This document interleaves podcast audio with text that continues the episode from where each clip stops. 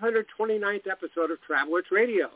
I'm your host, Dan Schlossberg, along with my friend and co-host, Maryellen Nugent-Lee, who is also our writer.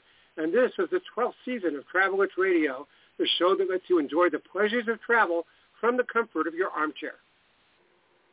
Every week at this time, we talk to people representing destinations, hotels, airlines, railroads, car rental companies, and others in the world of travel and hospitality, from authors and bloggers to broadcasters and publicists. If it's got anything to do with travel, it's got everything to do with Travel Itch Radio. And on this Veterans Day special, we're honored to discuss the Ghost Army of World War II.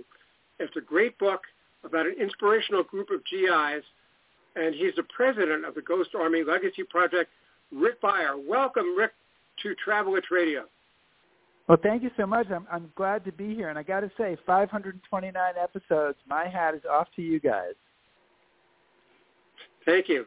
12 years, just about the end of our 12th season. The Ghost Army in World War yeah. II describes a perfect example of a little-known, highly imaginative and daring maneuver that helped open the way for the Allies' final drive to defeat Nazi Germany. Tell us about this true story of deception and courage against great odds. Yeah, so the Ghost Army is the nickname given to this unit, American Army unit called the 23rd Headquarters Special Troops. Really boring name for a really amazing unit because their mission was deception on the battlefield. Their mission was to fool the Germans about the size and location of, of real units. Uh, and to do this, they fooled them using uh, inflatable tanks and trucks and artillery full enemy aerial reconnaissance. They used sound effects played out of massive speakers mounted on half tracks. They used radio trickery and all sorts of tools of impersonation. And they carried out, top secret, it was completely secret, they carried out 22 different deceptions starting a week after D-Day and going to the end of the war, basically on the front line, putting on a show for the enemy. What was one of the Ghost Army's most elaborate feats of trickery? Well, one of their probably their most spectacular deception was the last one. It was called Operation Viersen, uh, and they were trying to uh, impersonate two American units, the 30th Division and the 79th Division, and make it seem as if they are crossing the Rhine River in one spot where the real divisions are actually trying to cross the river 10 miles to the north. So you have essentially the 1,100 men of this 23rd Headquarters Special Troops pretending to be the 30,000 men of those two divisions and trying to get the Germans to buy this deception. And it was so successful, they were actually awarded a, uh, they got a letter of commendation uh, for this mission, and people said afterwards that it might have saved uh, thousands of lives, and that's just one deception. So you know that that if they even if that's their very best one, and they didn't save more lives than any other one, that one alone made having this unit really worthwhile. Why did you and your co-author Elizabeth Sales choose to write about this particular incident in the war? Well, uh, Liz Sales' dad was in the Ghost Army, um, and so that's where her interest started. Mine started uh, 19 years ago when I first heard about this story from the niece of another veteran, and started. She brought uh, his scrapbooks to a meeting, and we started looking through them. And I was and am a documentary filmmaker, so I ended up making a, a documentary that was on PBS. And then I, in the course of that, I met Liz and we decided we had so much material that couldn't fit into the documentary that we would uh, write a book. And the first edition of this book came out back in 2015, and and and I hope we get to talk about the fact that we've just come out in the last couple of weeks with a new a new edition of the book. And I do just want to mention in this, and it's very sad uh, that Liz Sales is no longer with us. She passed away uh, almost two years ago now. So I know she would be. I know she's up there smiling and looking at this book and excited that we're still talking about the Ghost Army and, and still putting that out there. But but she's not here on Earth with us anymore. Hmm. I know that there was a, a documentary, I believe, with starring Ben Affleck. Is that the one you did? Well, so the, the the documentary is different from the attempt to make a movie with Ben Affleck. But I, I created a documentary. It's hosted by Peter Coyote, and it was on uh, PBS back in 2013 Uh, and it's still available on Amazon.com. Uh, and uh, you know, you can still you search Ghost Army on there, you'll find the book, you'll find the documentary film, uh, and so that's still going strong as well. Okay, artists who came to prominence after the war, such as fashion designer Bill Blass, painter Ellsworth Kelly, and photographer Art Kane, were instrumental in creating the phony convoys, phantom divisions, and make-believe headquarters. How are the Ghost Army's young GIs selected? Yeah, so it is pretty amazing that they they had all these artists in there, and the reason for that is when they were putting this unit together in December 1943, January 1944, they didn't have much time, right? Because D-Day is only five months away. They're going to need these guys in England to be able to send them into action in France. So they took pre-existing units and put them together, sort of Frankenstein style, to make up the 23rd. And the unit they picked to do visual uh, deception was a camouflage unit, the 603rd Camouflage Engineers. And so this unit was loaded with artists. We've done bios of a lot of the guys who served in the Ghost Army, and we've figured out about 35 to 40 percent of the guys in this camouflage unit were artists, and that's like 100 and 130 artists or something like that. Uh, and so uh, 30 of them, 30 people just came from from Pratt Institute. They either had graduated from Pratt or they had taken uh, some classes there.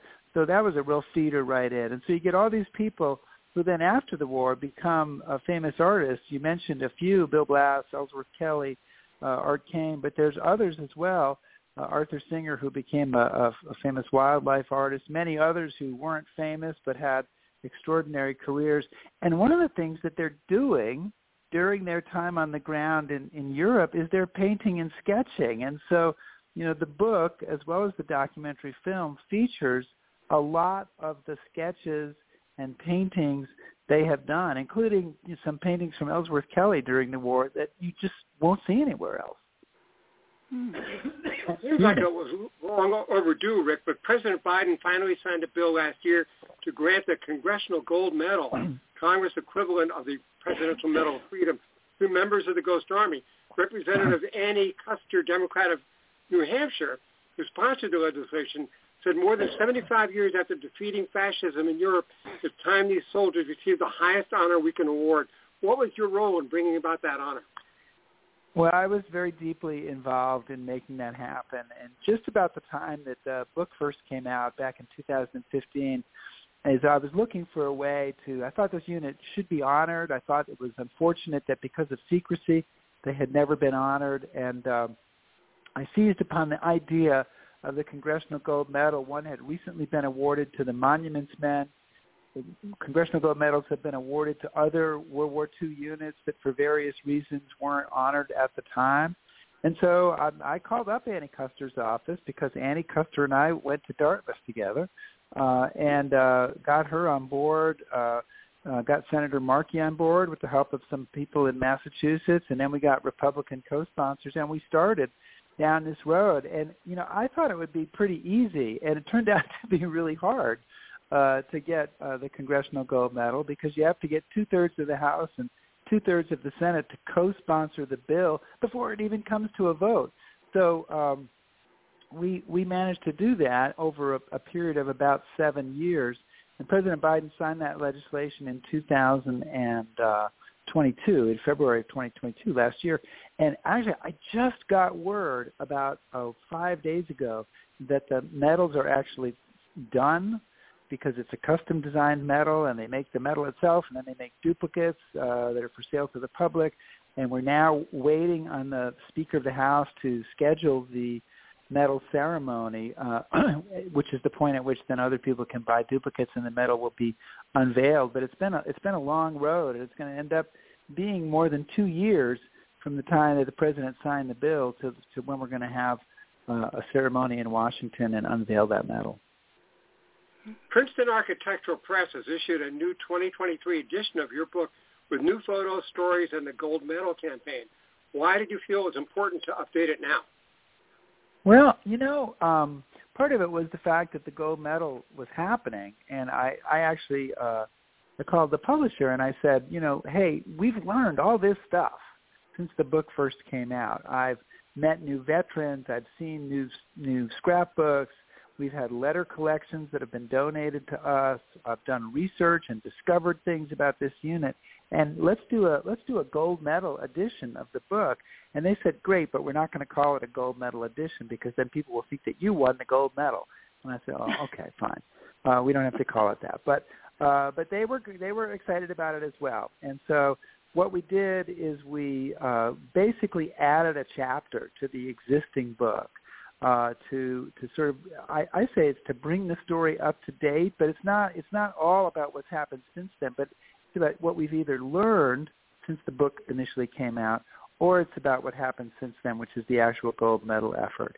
And I'm excited about it because I think with, when the gold medal is being awarded, I think that's going to generate a lot of publicity, and I think a lot of people are going to kind of come to this story for the first time. And so I wanted to make sure that the book that was available to them would be as up to date and as complete as possible. And so I, that's why I'm very, very excited about this new edition. Your book is told through personal accounts and sketches along the way. How did you collect those? Well, excuse me. Um, when we started out, I first met um first veteran I really was in touch with, and I wasn't I hadn't actually met him right away, but was a guy named John Jarvie because his niece Martha Gavin is the person who introduced the story uh, to me. She, uh, I, I got an email one day from a friend, and he said, "Oh, I've met this woman, Martha Gavin, and her uncle was in this crazy World War II unit, and she thinks somebody should make a documentary film about it." Uh, and so, I got we got involved, and we went to the last reunion that this un, uh, unit had back in 2005. Uh, and I interviewed six or seven uh, soldiers there, including John Jarvie and Irv Stempel and Al Albrecht and other people who who are the familiar names to anybody who had watched the documentary film or read the book. Uh, and then what we did is we everybody who was at that reunion we said who else do you know? And then we started reaching out. My associate producer jacqueline sheridan did a lot of this uh, reach out reaching out to other people and always saying well who else do you know? Who else do you know? And so eventually we put together a list of i don't know how many 30, 40, 50 veterans. Uh, and then we ended up picking 20 that we interviewed for the film and really, really focused on that.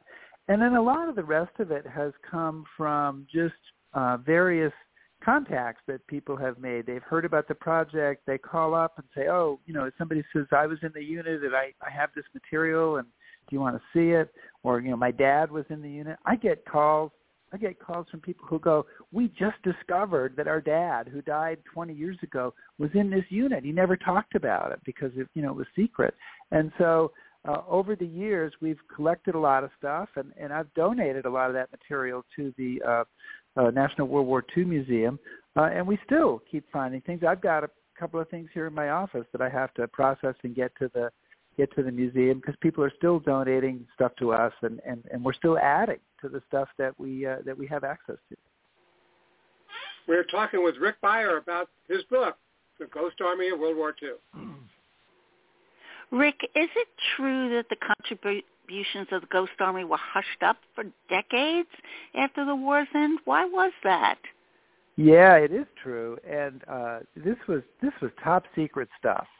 So you're in the war, and it was it was completely secret. They couldn't tell anybody. They couldn't tell other soldiers. Uh, they weren't supposed to write home about it or anything like that. And so, come the war's end, uh, there was a little bit of some leaks. There were some articles about it at the war's end, but the Pentagon really wanted to hush this up. And a lot of the soldiers say they were told not to talk about it for 50 years. Now, not every soldier says that. There's a little bit of argument there among some of the soldiers, but many of them say that they were told to do that, and many of them did keep quiet uh, for 50 years. And the official history of this unit, which is a um, kind of a foundation document for anybody who's writing or, or telling the story, um, was classified. It was classified and it was kept classified until 1996. And there was a soldier in this unit, an officer, named Fred Fox, who after the war is kind of a great story. He became a minister. He was a writer. He goes to work uh, uh, on the staff of President Eisenhower at the White House. And after he leaves the White House, he's trying to get this declassified, and he's got some pull. He gets a former Secretary of the Army involved in helping them, and they can't do it. So why can't they do it? Why is the Army so determined to keep this classified? Well, you know, they don't tell us that, but the answer would seem to be it worked really well, and we might want to use it against the Russians. And we don't want to give away, you know, details. You know, if we go to war with Russia, we don't want to give away details of how it worked or you know how we coordinated all this deception because then that will give them clues where they can look for and say, oh, wait, wait a minute, this is the deception unit operating here, so we know that they don't really have any mm. troops here. So that's why it was kept secret for so long. But I, I mean, I know soldiers who who died uh, uh, and and didn't talk about it. I know people whose wives had died when I met them, and they said, "Oh, my wife never knew about this because I never told her." Uh, and all the time, I, I hear from sort of anguished, anguished families because they're like, "This is just amazing that their father was involved in this unit, and they can't believe that he didn't share any of it with them." Hmm. Well, Nick Leo, one of the last surviving members of the oh, Ghost oh, Army, he lived in my parents' hometown on Long Island, and he just passed away at the age of 99. How many members of the Ghost Army are still with us?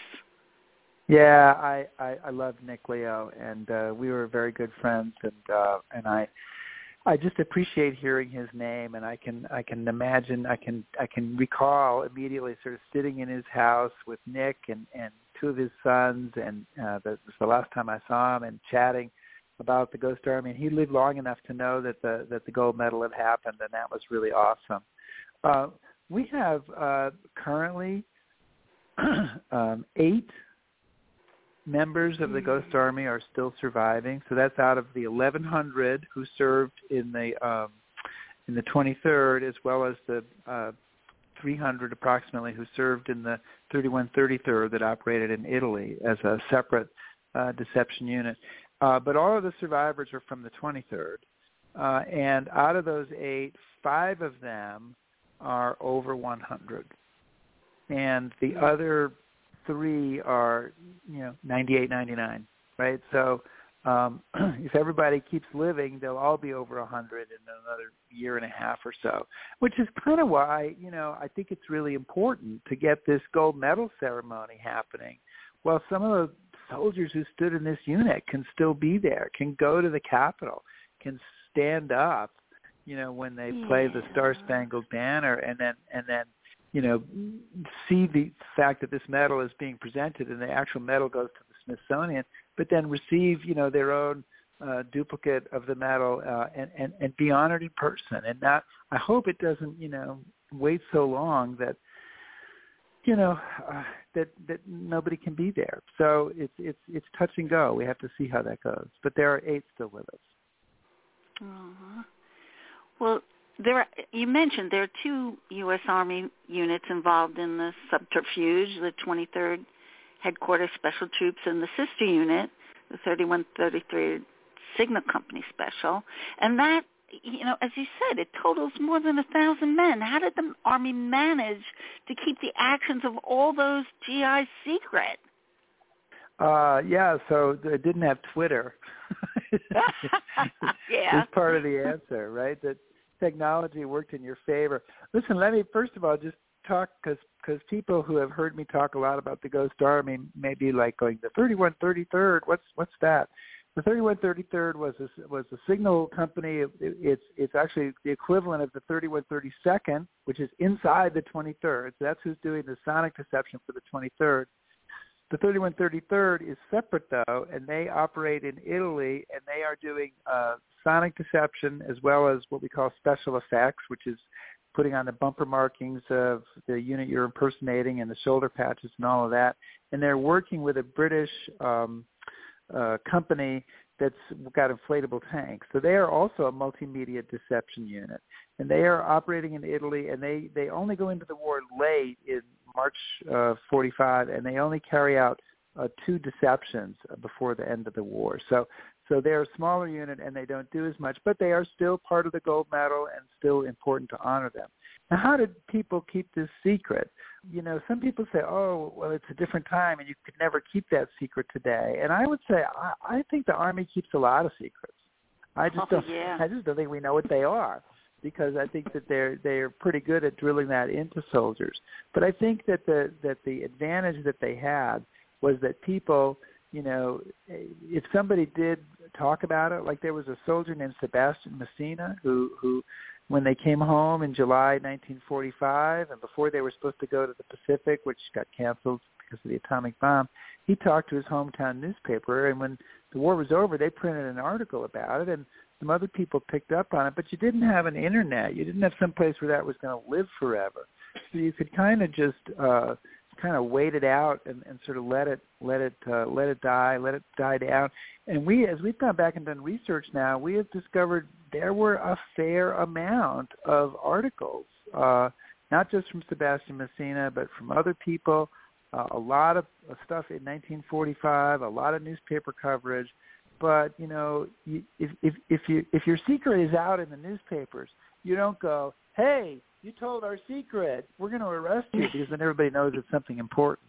So they let some yeah. time go by, let it pass, and and now uh, and uh, and and and you know, and then it kind of faded away. And I think that's how they kept it secret for so long. Hmm. Do you think today's armed forces would be able to achieve such feats? I do. I do. I mean, I've spent a lot of time talking to the military. I've, I've spoken at Fort Bragg. I've spoken down at uh, ASOC in Tampa. I've gone to other places and, and uh, interacted with um, organizations of the Pentagon, and I think there's a lot of very, very serious people uh, there, and I have no doubt that they would be completely capable of keeping something very secret if it was uh, sort of important to do so. So I, I think we can probably be sure that the Army is doing something today with deception and we can be equally sure that we won't know what it is until you know 20 or 30 years from now. We're talking with Rick Beyer about his wonderful book, The Ghost Army of World War II. Rick, your book is lavishly illustrated with original paintings, sketches, maps, and photographs. Where are the originals? Well, they're all over the place. They are in the homes of, of families all across the country some of them have been donated to museums, and I've I've worked to see some of that happen. So the U.S. Army Art Collection has some. The um, World War II Museum has some. Uh, Brown University's uh, um, uh, military uh, collection, the Anne S. K. Brown collection, they have some. But most of them are held by the families who, you know, because this is something uh, that that they that they consider to be important. And I'll tell you honestly, I do worry about material that that families hold on to because you know somebody dies and somebody else, you know, a child who doesn't really know too much about this or a grandchild inherits it and says, "What's this stuff?" "Oh, I don't know. It's just some old thing from granddad. It's kind of boring," and throws it out. So I'm always working with families to say, "Hey, if you if you have any desire at all to donate this material, call me, you know, talk to me, reach out to me because I will I will make sure that it gets to the National World War II Museum, that we get it saved with the other material so that it'll be there for people in the future who are are um you know, who are going to be doing Ghost Army research that they can find it all because I don't want it to all slip away and, and just just be gone. And I think about where we'll be in another 50 years for the stuff that stays in individual families, and I shudder about it. So tell us about the TV shows and movies that have featured the Ghost Army. um, that'd be a really short answer because um, you know Hollywood has been interested in the Ghost Army, but uh, hasn't managed to make a movie out of it. And uh, they, they, they, I can actually tell you that um, people started trying to make a movie out of the Ghost Army back when it was still secret, back in the 1960s. I I've seen the screenplay that was written called Instant Army um, that is specifically mentions the 23rd Headquarters Special Troops. Uh, there were some screenplays written in the 90s. Then uh, my own book and documentary were uh, optioned, um, and we went through a whole thing. Which, if you Googled, you know, Ghost Army, Ghost Army movie or Ghost Army Ben Affleck. You can find out all about it. But Ben Affleck was signed on to star and um, and direct, and we had a screenplay uh, written. Um, by some fairly well-known screenwriters, and it all kind of fell apart um, just before COVID, but not because of COVID, but it but it fell apart sort of just before that. Um, and the only, I mean, the TV shows it's been on. I mean, there was there was some drunk history episodes. Uh, I think one, at least one drunk history episode that featured it. You've got a lot of news shows that have had it, but in terms of a fictional treatment of it, really still kind of waiting to see somebody really pick this up and run with it. And uh, it's something I'd love to see happen, but it certainly has not happened yet. You attended recently when Luxembourg's Minister of Finance and the U.S. Ambassador to Luxembourg unveiled a monument outside the building that housed most of the Ghost Army unit between September 25th and December 22nd, 1944. Why is this important, and what will visitors see if they go there? Well, you know, uh, I think what's important there is that uh, the Ghost Army did spend three months stationed in Luxembourg, and Luxembourg's a big part of their story. They were going out to missions along the front and coming back, but they were living in Luxembourg, and I really felt like, you know, I had brought groups to see this building. We've gone inside. We've gone into the chapel that became a law school library. But that chapel is where our Marlene Dietrich played uh, when she played for the Ghost Army in 1944. Uh, I brought soldiers back into the rooms where they slept when they were there. And again, I just, I, you know, I have a very keen feeling that we don't want to let history just die. We don't want to lose the knowledge, have the people of Luxembourg lose the knowledge that this building was involved in this. So I worked really hard with the Friends of Limpertsberg, and that's the neighborhood it's in, uh, and the U.S. Embassy to put up this marker. And if you go there, I mean, what you'll see is the building. Uh, it's a big building, and right now it's it's been part of the University of uh, Luxembourg, but now it's shifting, so we don't know what it's going to be in the future. But you'll see this marker. It sits right in front of the building. Tons of people walk by there every day, and it tells very briefly the story of the 23rd and the fact that they were stationed and bivouacked in that building. And I, so I think that that's an important way for the story to be remembered is in English and French. So virtually everybody in Luxembourg speaks one of those languages. So we're just keeping that story alive there. Okay. Unfortunately, we're running out of time, so just a couple of quick ones. Any collector of military books will find the Ghost Army of World War II an essential addition to their library. How do Travel Itch Radio listeners get a copy? So the easiest way is to go online, let your fingers do the walking, and you can go to Amazon.com, you can go to BarnesandNoble.com, you can go to Indigo, you can go to lots of different places online where you can find the the book. And I just always say search Ghost Army, but search the word updated with that, so that you uh, you make sure you get the new edition with the dark uh, blue uh, spine as opposed to the old edition. Our special guest tonight has been Rick Beyer, co-author of The Ghost Army of World War II. Thank you for being our guest on Travel Itch Radio. It is my great pleasure. Thank you so much for having me on the show. We both enjoyed it. And that is it for this edition of Travel Itch Radio. Next week, same time, same station, same writers, same announcers. And our last show of our 12th season, we'll go to St. Augustine for a special holiday preview with Barbara Golden. Now, this is Dan Schlossberg along with Maryellen Nugent-Lee saying thank you for your time this time. Until next time, good night and stay safe.